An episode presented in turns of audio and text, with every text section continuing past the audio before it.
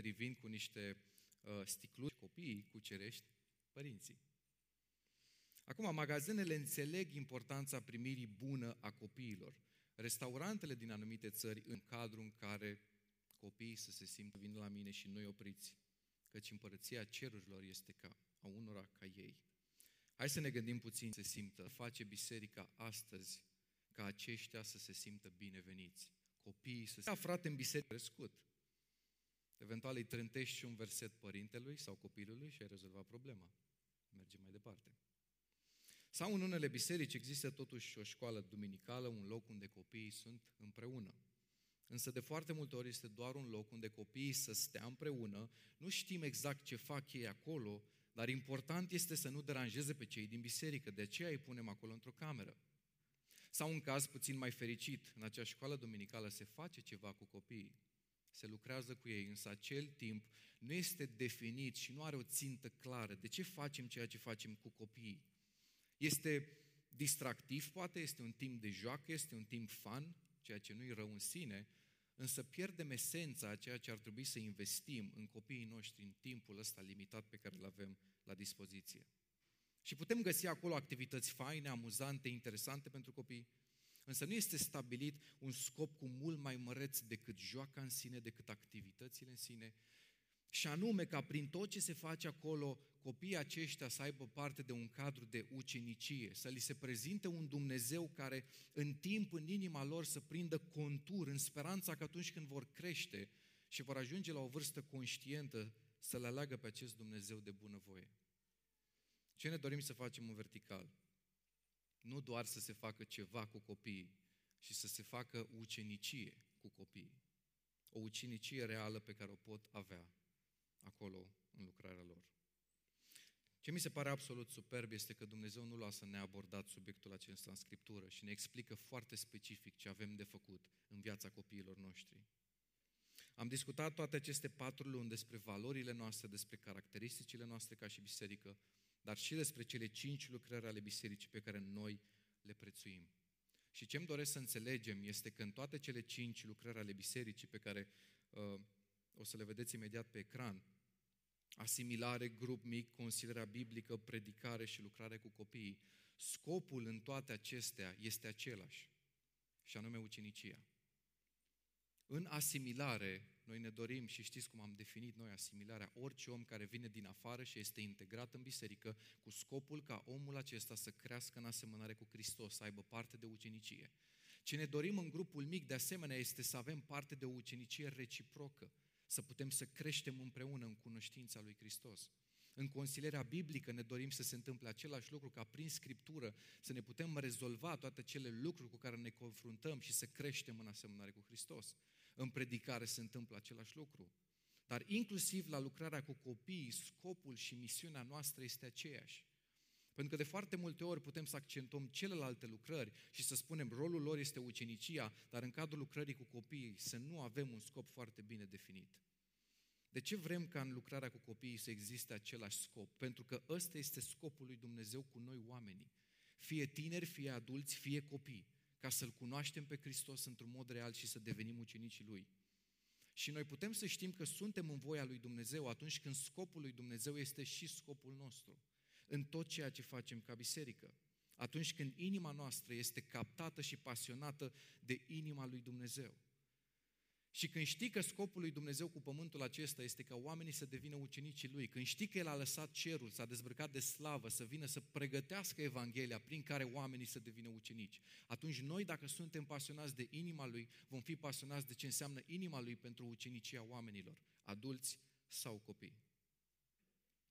Amintiți-vă pe scurt Hristos în ultima conversație cu ucenicii în Matei 28, la plecarea de pe pământul acesta, când le spune ultimele cuvinte și de obicei la plecare, când nu te mai vezi o perioadă lungă de timp cu cineva, spui ce e important cu adevărat, nu o să pierzi timpul cu detalii. Hristos exact asta le resubliniază. Duceți-vă și faceți ucenici. Acum, noi am înțeles asta în cadrul adulților, dar oare facem asta și cu copiii? Cu alte cuvinte, îi creștem pe copii ca ucenici sau îi lăsăm pur și simplu să crească? Ei oricum vor crește. Dar dacă vor crește ca și ucenici, ține și de noi. De aceea nu e un lucru discutabil pentru noi să facem ucenici. De aceea scopul în lucrarea cu copiii este același ca și în celelalte lucrări ale bisericii. În Matei, aici, în 28, Hristos folosește patru verbe pentru a descrie facerea de ucenici, procesul acesta. Duceți-vă, faceți, botezați și învățați.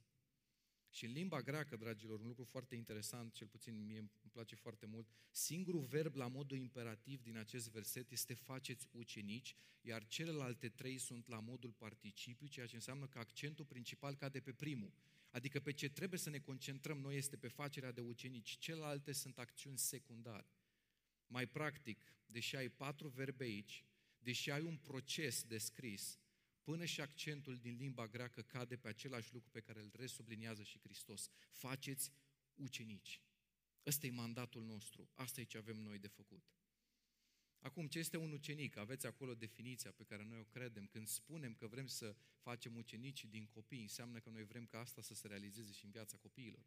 De aceea ne vom asigura că învățăm pe copii, spre exemplu, în partea de închinare, nu doar cântecele care să sune bine, dar odată cu maturizarea lor, cu creșterea lor în vârstă, încep să-i treci de la cântecele la zona de închinare, să înțeleagă cu adevărat că muzica nu e doar muzică și că prin muzică suntem de fapt chemați să ne închinăm lui Hristos. Suntem învățați și vrem să învățăm nu doar faptul că ei umblă cu Hristos doar duminica când vin la biserică și că au responsabilitatea să-L reprezinte încă de mici pe Hristos oriunde merg ei. Și bineînțeles, de foarte multe ori, nu știu câți dintre dumneavoastră știți, dar la grupele de copii se dau și lucruri practice pe care copiii le au de făcut în timpul săptămânii. De foarte multe ori chiar lucruri care vor implica relaționarea lor unul cu celălalt. Am pus titlul acestui mesaj marea omitere din marea trimitere. Pentru că de foarte multe ori când citim Matei 28, înțelegem că trebuie să facem ucenici din adulți, din tineri, din adolescenți, însă pe copii undeva parcă nu i-am băgat atât de mult în seamă. Și chiar dacă spunem poate că nu e așa, în realitate este așa și putem să ne gândim doar la modul în care vorbim mereu despre evangelizare, despre cum să aducem oameni noi, despre creșterea spirituală a membrilor, despre cum să facem ucenici, dar nu vorbim cu același interes de ucenicia copiilor pe care avem ocazia să-i ucenicizăm. Ăsta e primul lucru pe care trebuie să nu-l pierdem din vedere legat de Marea Trimitere. Scopul lui Hristos este să fie glorificat prin facerea de ucenici, adulți, dar și copii. Ioan 15 cu 8 ne arată dorința lui Dumnezeu pentru noi. Dacă aduceți mult rod, prin aceasta Tatăl meu va fi proslăvit, glorificat și voi veți fi astfel ucenicii mei. În versetul acesta avem legătura aceasta dintre rodire, glorificare și ucenicie. Glorificarea e ținta, modalitatea e rodirea, adică facerea de ucenici care aduc rod la rândul lor. Mai practic de atât, scopul bisericii e glorificarea lui Dumnezeu, misiunea este facerea de ucenici. Scopul lucrării cu copiii este glorificarea lui Dumnezeu. Misiunea este facerea de ucenici.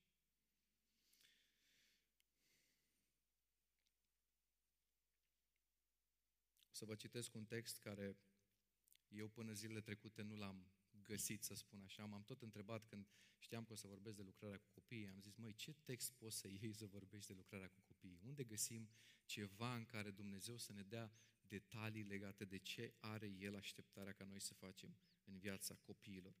Pentru că probabil toți am ajuns la concluzie și am realizat că nu e suficient doar să-ți aduci copilul la binecuvântare, nu e suficient doar că îl ții în biserică unde poate aud o predică din care nu înțelege mare lucru.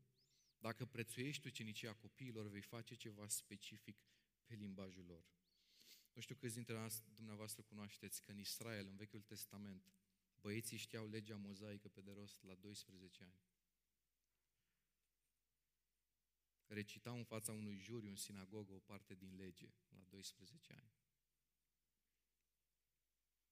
Asta a fost inima lui Dumnezeu pe care a avut-o în Vechiul Testament atunci când El a spus uite cam ce vreau eu să faceți în viața copiilor. Dumnezeu n-a, n-a spus cumva sunt prea mici să înțeleagă, sunt prea mici să începeți de la vârste atât de fragede. La 12 ani știau deja să recite legea mozaică. Noi nu știm să o recităm, apropo. Sau poate știe cineva. Aș vrea să vă citesc câteva versete în care vedem cum Dumnezeu poruncește poporul Israel și explică ce trebuie să facă cu copiii. Deuteronom, capitolul 6, versetul 6 și 7.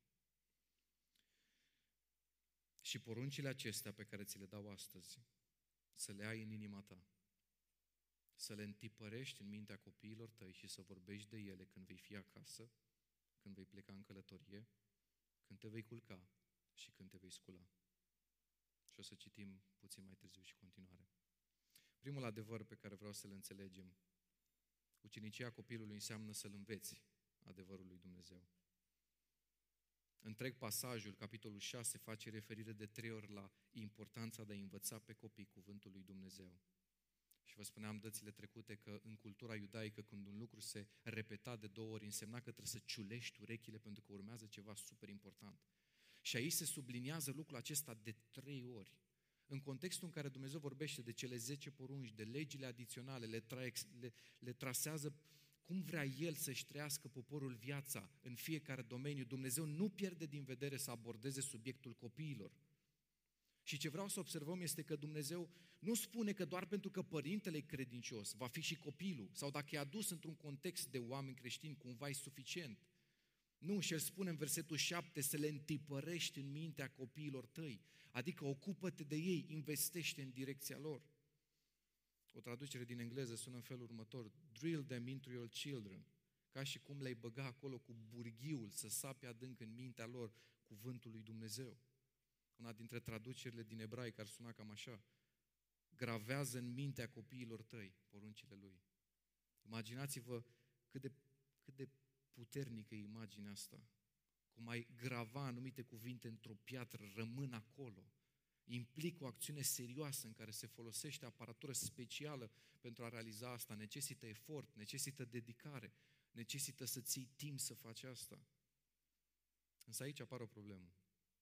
Când auzim de o astfel de imagine, cu burghiul să le bage acolo în copil, putem să ne transformăm într-un soi de polițiști din aceștia spirituali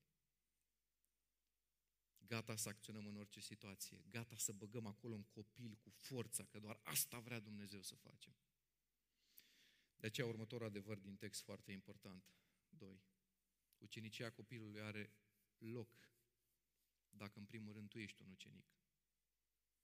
Observați, înainte să spună întipărește-le în mintea copiilor, versetul dinainte, poruncile acestea pe care ți le dau astăzi să le ai în inima ta. Înainte să vorbească părintelui despre ce să facă cu copilul, vorbește părintelui despre ce trebuie să fie el mai întâi. Poruncile să le ai în inima ta. Mai mult decât atât, Dumnezeu are așteptarea să găsească în inima ta adevărul Lui, ca părinte, nu doar mintea ta. Adică El vrea ca tu să fii schimbat în profunzime, nu doar să știi adevărul lui Dumnezeu la nivel teoretic. Și știți că inima în Scriptură este mereu definită ca centrul existenței umane, locul de unde Isus ne spune că ies la suprafață lucrurile. Din inima omului iese la suprafață. Omul bun scoate lucruri bune din visteria bună a inimii. Omul rău scoate lucruri rele din visteria rea a inimii lui. Și modalitatea în care Dumnezeu vede învățarea copiilor, ucenicia copiilor, este o modalitate în care, în primul rând, responsabilizează adultul, părintele și îi spune poruncile mele, adevărul meu trebuie să te schimbe pe tine, în primul rând, la nivel de inimă. Și odată ce inima e schimbată, tu mă vei înțelege, nu doar la nivel de teorie, dar la nivel de trăire. Și atunci copiii tăi mă pot cunoaște prin tine. Doar așa tu poți face ucenicie reală. Îmi place foarte mult exprimarea textului, nu spune doar să-ți fie afectată inima din când în când de poruncile mele, să fii cercetat duminica când vii la biserică. Poruncile mele să le ai în inima ta. Ca să ai un lucru în inima ta înseamnă cel puțin trei lucruri. Primul, să-ți însușești acel lucru. Adică să-l crezi cu adevărat și nu doar teoretic. Viața ta e definită de lucrurile pe care le crezi în inima ta. Și Dumnezeu spune, crede-mă pe mine, pune-mă pe mine acolo, să mai ai pe mine ca prioritate. Un al doilea lucru, îți este prețios acel lucru. Că dacă nu ți-e prețios, nu o să-l ai în inima ta, nu-i așa? Poate doar la nivel de teorie. Și al treilea lucru, trăiești în conformitate cu acel lucru. Nu odată am auzit mărturiile copiilor care au crescut și care au spus, a încercat să bage în mine cu forța Biblie, dar nu a făcut altceva decât să-mi creeze repulsie. De ce? Pentru că de foarte multe ori părintele înțelege foarte bine imaginea pe care v-am spus-o adineauri. Băgăm cu burghiu un copil, cuvântul, facem asta, frățioare, cum să nu ne ocupăm?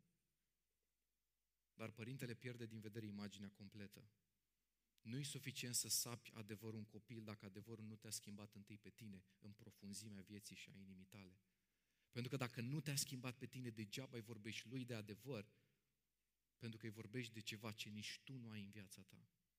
Copilul nu are nevoie doar să audă adevărul, are nevoie să vadă adevărul în tine și în mine. Și aici o întrebare foarte, foarte importantă. Îi prezinți doar legea copilului sau îi arăți și harul? E așa de ciudat cum suntem poate chiar zilnic supărați pe copiii noștri când nu ascultă, nu-i așa? Și folosim fraze de genul, de câte ori trebuie să-ți spun să faci asta, de câte ori nu te-am prevenit, de ce este atât de dificil să faci ce spun. Nu spun că e greșit să le spunem asta, dar uneori insistăm atât de mult pe exprimările astea și pe modalitatea asta de abordare încât ajungem să le prezentăm mai mult legea decât harul. Și atenție, foarte important, în timp ce în relația cu Dumnezeu cerem har, de multe ori tratăm copiii cu legea. Pentru că noi când ne raportăm cu Dumnezeu întotdeauna cerem legea, nu așa? Doamne, conform literii legii, judecă-mă. Doamne, tratează-mă în harul Tău, îți mulțumesc pentru harul Tău.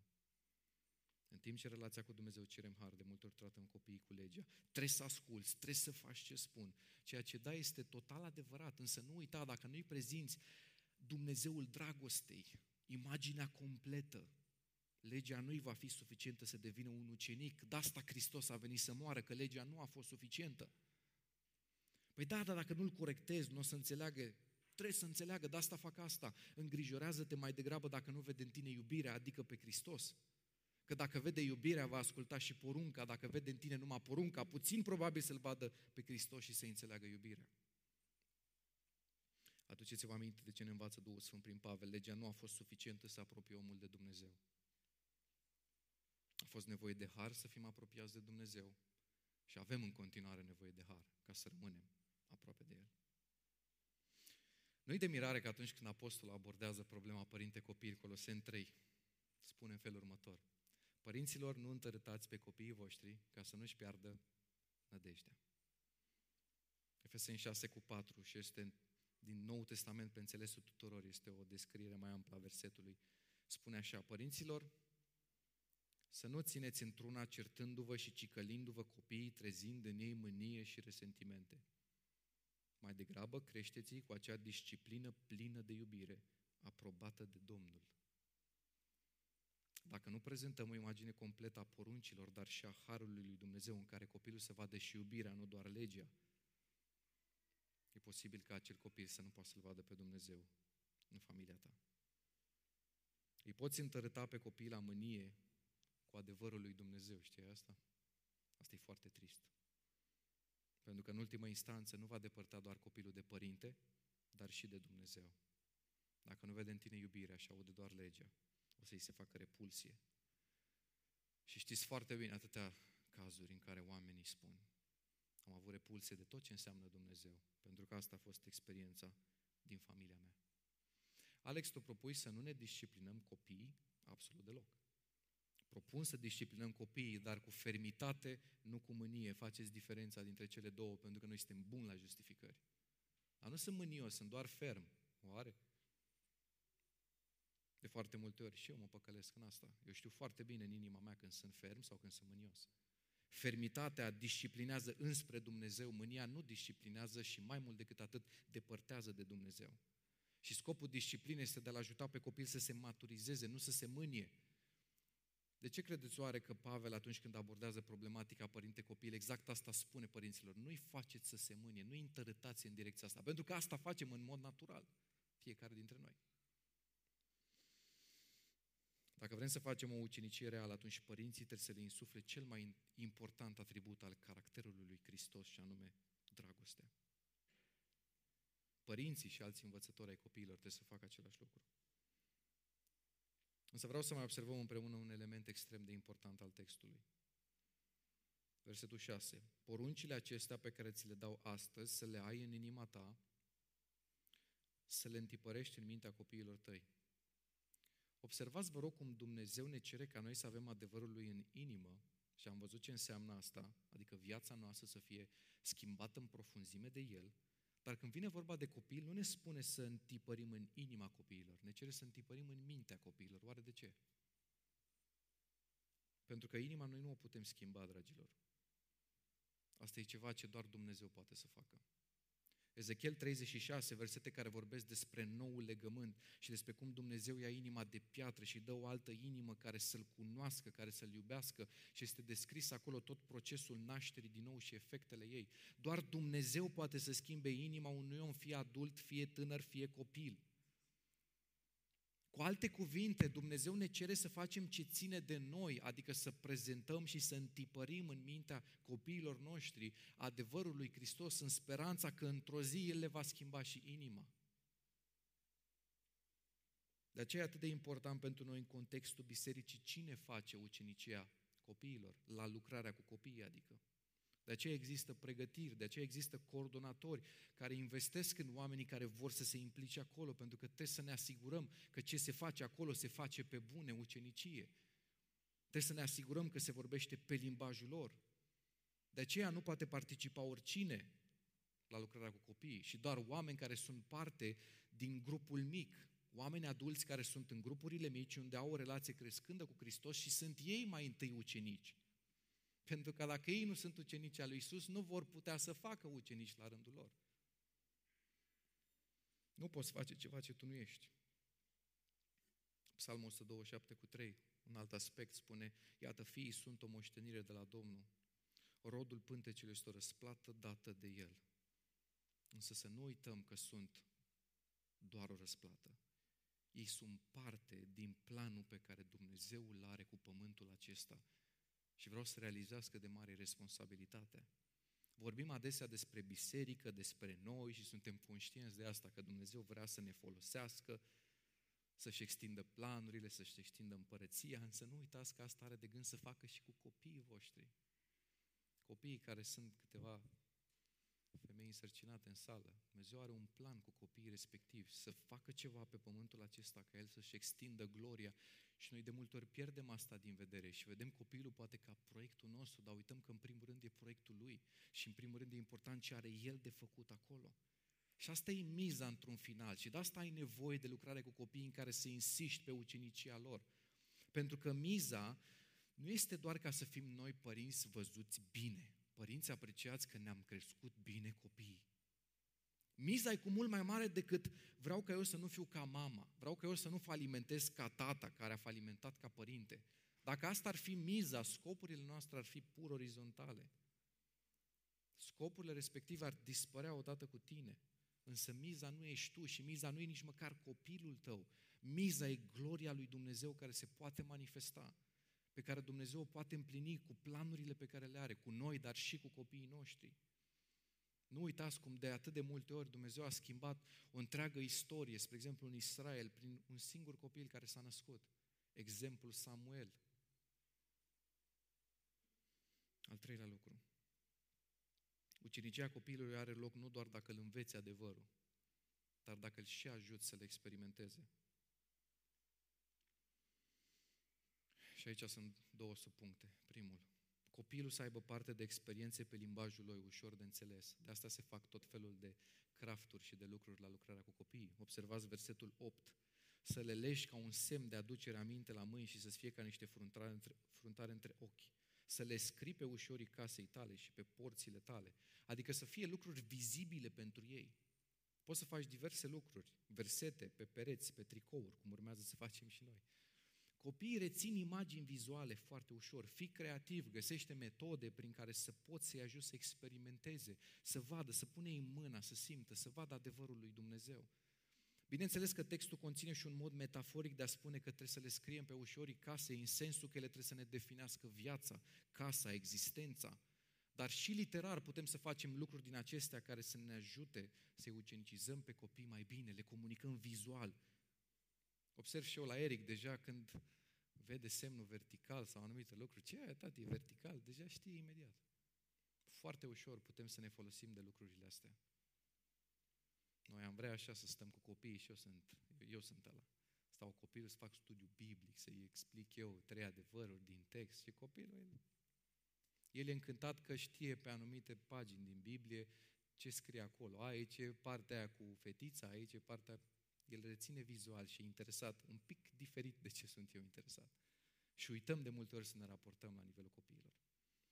Însă și mai important decât asta, al doilea lucru, B, e foarte important ca copilul să aibă parte de experiențele părinților. Observați versetul 20. Când fiul tău te va întreba într-o zi, ce înseamnă învățăturile acestea, legile acestea și poruncile acestea pe care vi le-a dat Domnul Dumnezeu? Să răspunzi fiului tău, noi eram robi ai lui Faraon în Egipt și Domnul ne-a scos din Egipt cu mâna lui cea puternică. Ce le spune de fapt Dumnezeu aici? Povestiți-le experiențele voastre cu mine. De aceea am subliniat adineauri, dacă tu nu ești ucenic, tu n-ai cum să faci ucenici, pentru că nici măcar n-ai ce să povestești copilului. Tati, povestește-mi ultima experiență cu Dumnezeu. Pe vremea mea, observați că tocmai este modul în care Dumnezeu ne învață, pentru că așa face sens pentru mintea copilului. Ieri a fost prima oară când m-am uitat la textul ăsta și am observat modalitatea în care Dumnezeu spune să prezentăm adevărul copiilor. Copilul întreabă, ce cu învățăturile astea? Ce înseamnă ele? Sau poate, mama, tata, de ce să le credem? Versetul 21, să răspunzi fiului tău. Și înainte să vedem ce ne învață Dumnezeu practic și cum să ne raportăm la ei, atât în familie cât și la lucrarea cu copiii, deci vreau să observați pentru scurte momente cât de bun e Dumnezeu și cât de implicat e Dumnezeu încât se gândește să lase în Scriptură până și acele momente în care copiii noștri ne vor întreba ceva legat de El. Și El ne spune, uite așa să răspundeți. Uite așa să procedați cu ei. Să răspunzi fiului tău. Noi eram robii lui Faraon în Egipt și Domnul ne-a scos din Egipt cu mâna lui cea puternică. Domnul a făcut sub ochii noștri minuni și semne și nenorocite împotriva Egiptului, împotriva lui Faraon și împotriva întregii lui case și ne-a scos de acolo. Primul lucru care ne spune textul despre cum să-l ajutăm pe copil să aibă parte de experiențele părinților. Spune copilului tău despre cum ai fost și cum ești acum. Spune copilului tău că ai fost în Egipt, că ai fost rob și, și că eu am lucrat în viața ta și viața ta s-a schimbat. Acum, bineînțeles, facem asta cu înțelepciune. Dacă avem trecuturi mai ciudate, nu o să stăm să dăm lux de amănunte. Dar ideea e simplă. Îi explici copilului modul minunat și modul în care tu l-ai experimentat pe Dumnezeu și cum ți-a schimbat viața. Copilul nu are nevoie doar să audă teoretic, Dumnezeu schimbă vieți. El vrea să vadă, să audă de la tine. Asta are nevoie, Dumnezeu mie mi-a schimbat viața. Hai să spun cum. Al doilea lucru, tot aici în verset. Spune copilului tău despre cum Dumnezeu a împlinit promisiuni în viața ta. Pentru că scoaterea din Egipt era o promisiune. Al treilea lucru. Spune copilului tău despre situațiile disperate în care te-ai aflat și cum Dumnezeu te-a scos de acolo. El nu are nevoie doar să-i povestești de cum Iosif a fost în închisoare și Dumnezeu l-a scos. Are nevoie să audă că și în viața ta, și în familia ta, Dumnezeu a făcut asta și a fost acolo viu completează întotdeauna ce citești în Scriptură și experiențele oamenilor lui Dumnezeu și cu experiența ta personală, cu experiența familiei, în care îi arăți copilului că ce scrie acolo e realitate, pentru că și tu ai experimentat. De, spune copilului tău despre cum binecuvântările prezente sunt dovada implicării lui în viața ta. Toate elementele astea le găsiți acolo în versetul ăsta, în care Dumnezeu spune, răspunde fiului tău și spune toate astea. spune toate astea. Observați că abia după acest verset Dumnezeu spune, în versetul 14, Domnul ne-a poruncit atunci să împlinim toate aceste legi. Cu alte cuvinte, Dumnezeu ne învață să-i prezentăm poruncile Lui în contextul în care arăți copilului cum Dumnezeu ăsta e viu și cum tu l-ai experimentat. Cum a fost credincios, cum te-a schimbat, cum te-a ridicat, cum te-a binecuvântat nu îi le prezenta doar în modalitatea tradițională. Biblia spune asta trebuie să faci și să asculți. Nu, povestește-i ce a făcut în viața ta. Și așa vor avea sens și poruncile. El asta spune. Când copilul întreabă, spune întâi de cum am lucrat și după spune poruncile mele. Asta e ordinea care face sens pentru copil. povestește-i despre mine ca despre o persoană cu care poate avea o relație, o persoană care s-a implicat și care se implică în viața ta. O persoană cu care poate avea o relație, nu doar o lege de care să asculte, pentru că atunci avem religie. Asta va face diferența în mintea copilului. Dacă îi prezinți și arăți doar legea, va fi religie. Dacă îi prezinți toate aceste aspecte ale unui Dumnezeu viu în viața ta, pe care tu le experimentezi ca părinte, poate fi relație. Însă aici apare problema noastră, nu-i așa? Pentru că mulți dintre noi trăim doar din experiențele trecute. La un moment dat eram plin de pasiune pentru Domnul. Copilul nu are nevoie să vadă doar un Dumnezeu al trecutului. Copilul are nevoie să vadă un Dumnezeu al prezentului. Nu e suficient în ucenicia copilului că ai fost atunci, trebuie să fii și acum și trebuie să fii și mâine și în fiecare zi. Sau un alt lucru trist este că adesea povestim, vorbim din viețile altora, că din viețile noastre uneori nu avem ce să povestim, nu așa? Aș vrea să te întrebi, legat exact pe structura aceea pe care Dumnezeu a dat-o aici. Care a fost ultima experiență a ta cu Dumnezeu pe care o poți povesti? Care a fost ultima promisiune pe care Dumnezeu a împlinit-o și poți să pui degetul pe ea? Când a fost ultimul moment în care te-ai ridicat dintr-o situație dificilă? Că mi-e greu să cred că nu ai situații dificile. Când a fost ultimul moment în care ai văzut și ai recunoscut binecuvântările Lui în viața ta? Dacă nu poți povesti astfel de lucruri, nu-ți va fi ușor să comunici adevărul copilului, pentru că pentru el vor fi doar informații care nu vor face sens. Însă când aceste informații, acest adevăr e însoțit de experiențele tale ca părinte și poți să-i spui, uite tati, eu asta am experimentat, poți să facă click pentru el. E diferit atunci când copilul știe că trebuie să facă un lucru că spune Dumnezeu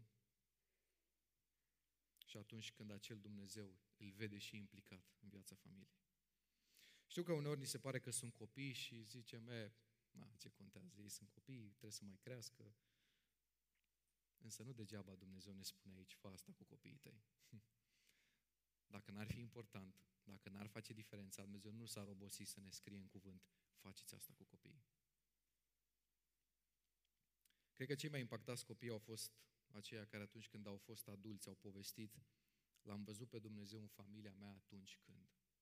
Probabil ați auzit multe mărturii ale oamenilor care spun când Dumnezeu a făcut asta, când Dumnezeu a făcut asta, când Dumnezeu a făcut celălalt lucru. Cu alte cuvinte, ei povestesc despre cum au avut experiențe. Și nu copiii au adus experiențele acolo, părinții le-au adus. Dar asta e responsabilitatea pe umerii noștri. Aduci și tu în familia ta experiențe cu Dumnezeu prin faptul că ești credincios. Pentru că atunci când ești credincios, experiențele vor fi acolo. Și dacă experiențele vor fi acolo, o să avem și cum să le comunicăm adevărul într-un mod relevant copiilor. Avem parte și de cealaltă zonă a lucrurilor. Copii care spun, copii care acum sunt adulți și spun, vorbă multă, trăire mai puțină. Nu l-am văzut pe Dumnezeu în părinții mei, și modalitatea lor de a fi m-a îndepărtat total de Dumnezeu și am fost răzvrătit până la nu știu ce vârstă. Și din păcate unii ajung să fie toată viața. Vedeți, în ambele situații, ce spun copiii, și partea pozitivă și partea negativă, nu informația a fost problema, nu învățătura a fost problema, ci trăirea sau netrăirea ei, experiențele sau lipsa experiențelor lor. Următorul lucru, al treilea. Ucenicia copilului aparține în primul rând părintelui, nu bisericii. Deși prețuim lucrarea cu copiii, deși o vom accentua și vom căuta să facem ucenicie, trebuie întotdeauna să ne amintim că ucenicia aparține în primul rând părintelui. Și sunt câteva extreme care se găsesc în biserici. Prima, eu ca părinte nu fac nimic, copilul meu face parte dintr-o biserică unde se face ucenicie. Face el la biserică. Nu-i nevoie să fac eu cu el. O altă extremă pe care o mai găsim,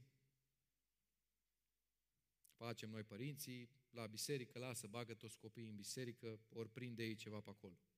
Nu vi se pare ciudat că și atunci când avem programe de evangelizare ne schimbăm cântecele, structura mesajului? Adică acolo nu zici, lasă-mă că prind oamenii aia ceva când vor veni. Nu, te concentrezi pe scop, pe, pe limbajul oamenilor care vin, pe nivelul lor de înțelegere. De ce să nu faci același lucru și la copii? Și anume să vorbești pe limbajul lor. Oameni care sunt acolo după o săptămână de pregătire, care aduc în fața copiilor scriptura transmisă pe înțelesul copiilor. Amintiți-vă ce spune Pavel, cu iudeu m-am făcut iudeu, cu grec m-am făcut grec, cu copilul mă fac copil.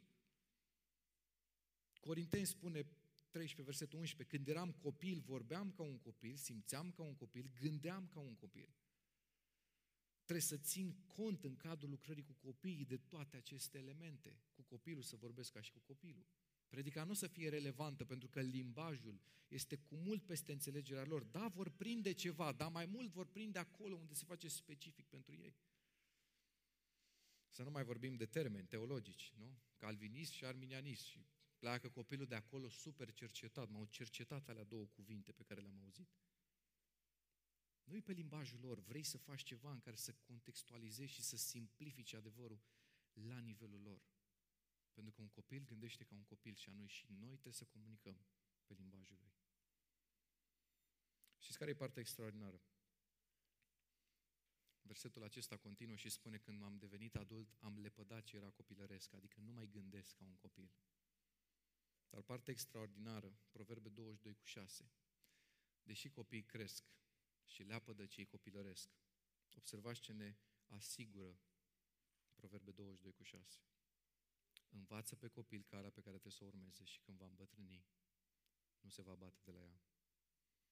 Cu alte cuvinte, copilul se maturizează, crește, însă cuvântul ăla pe care tu l-ai pus acolo când era mic, o să rămână acolo.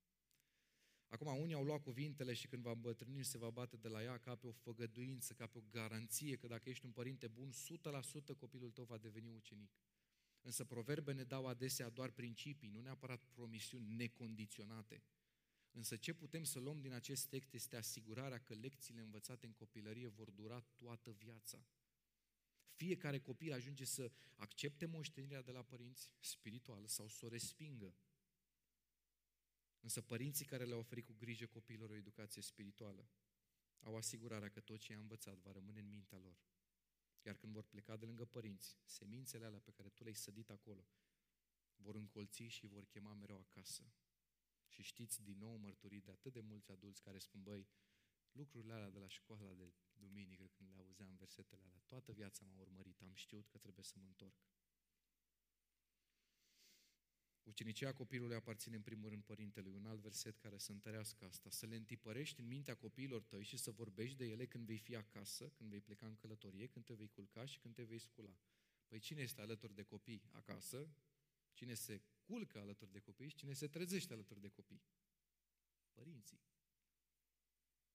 Un alt aspect foarte interesant. Profită de întrebările copiilor.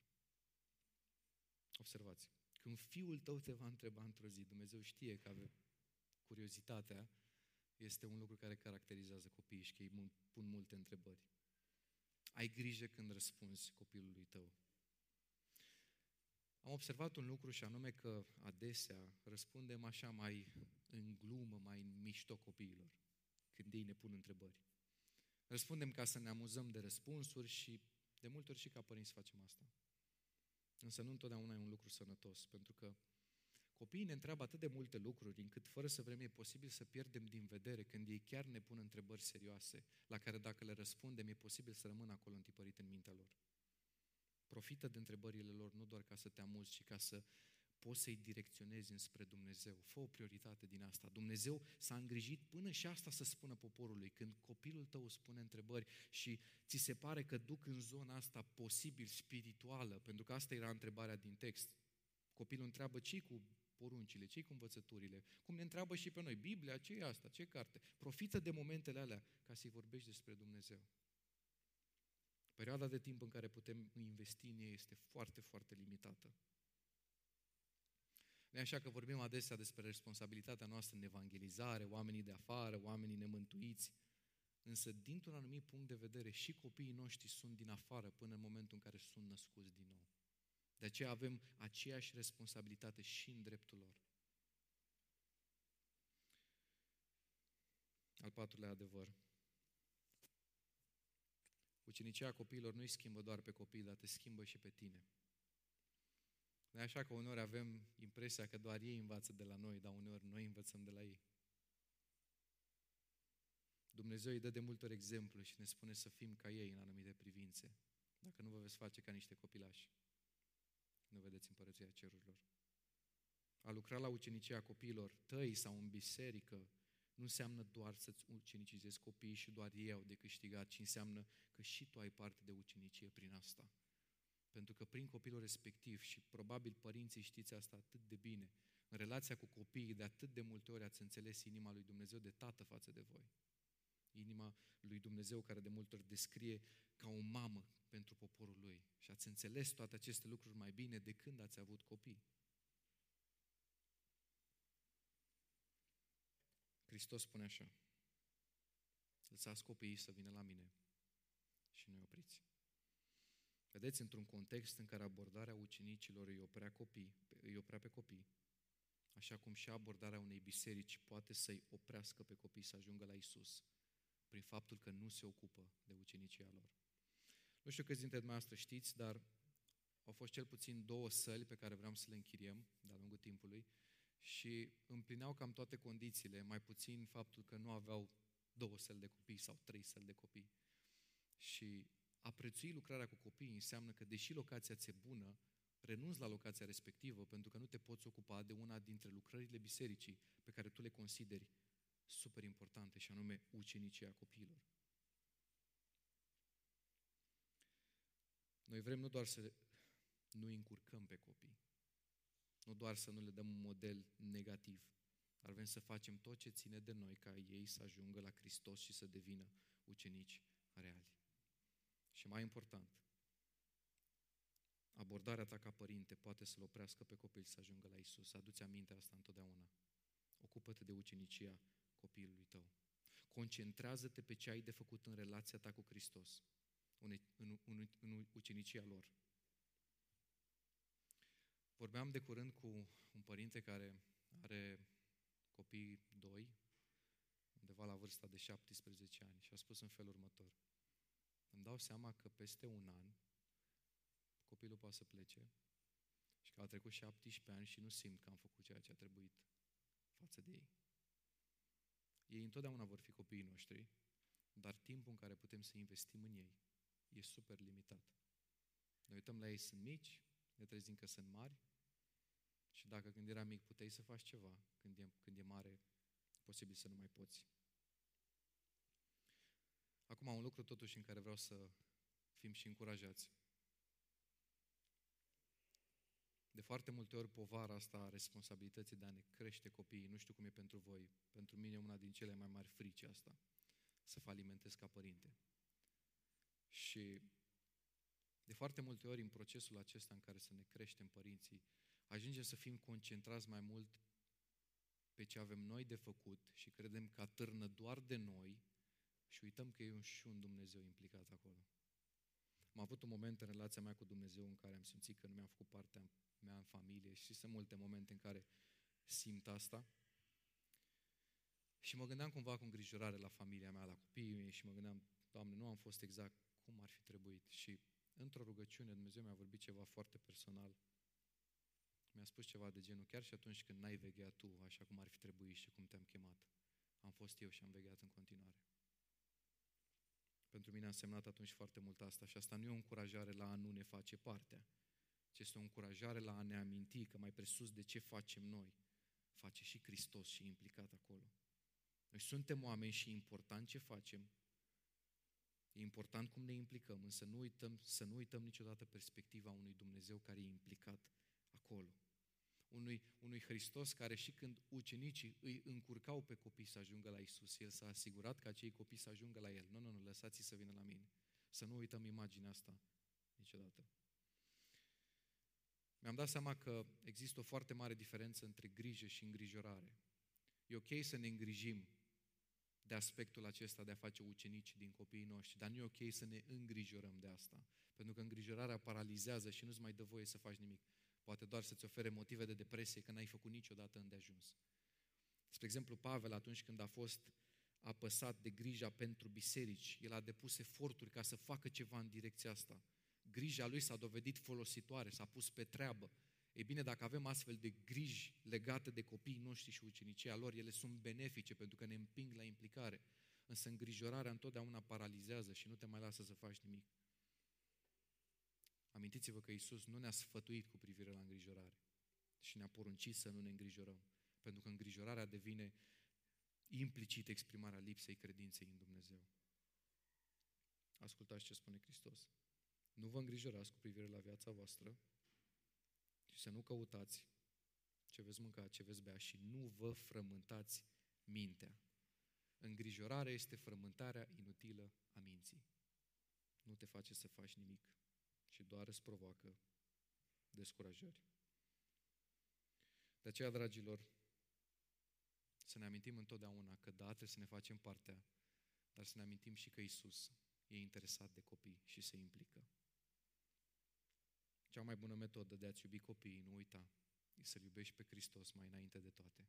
Este să ai tu o relație cu Hristos mai înainte de toate.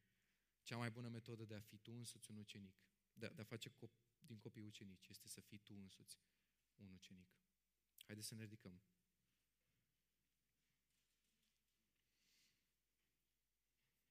Poate că mulți dintre cei ce nu au copii se gândesc, mai pentru mine nu prea face sens mesajul ăsta, dar probabil că va veni o zi în care veți avea. Și e foarte important. Sau dacă nu, aveți chemarea să vă implicați la lucrarea cu copiii, unde să beneficiați de lucrul acesta.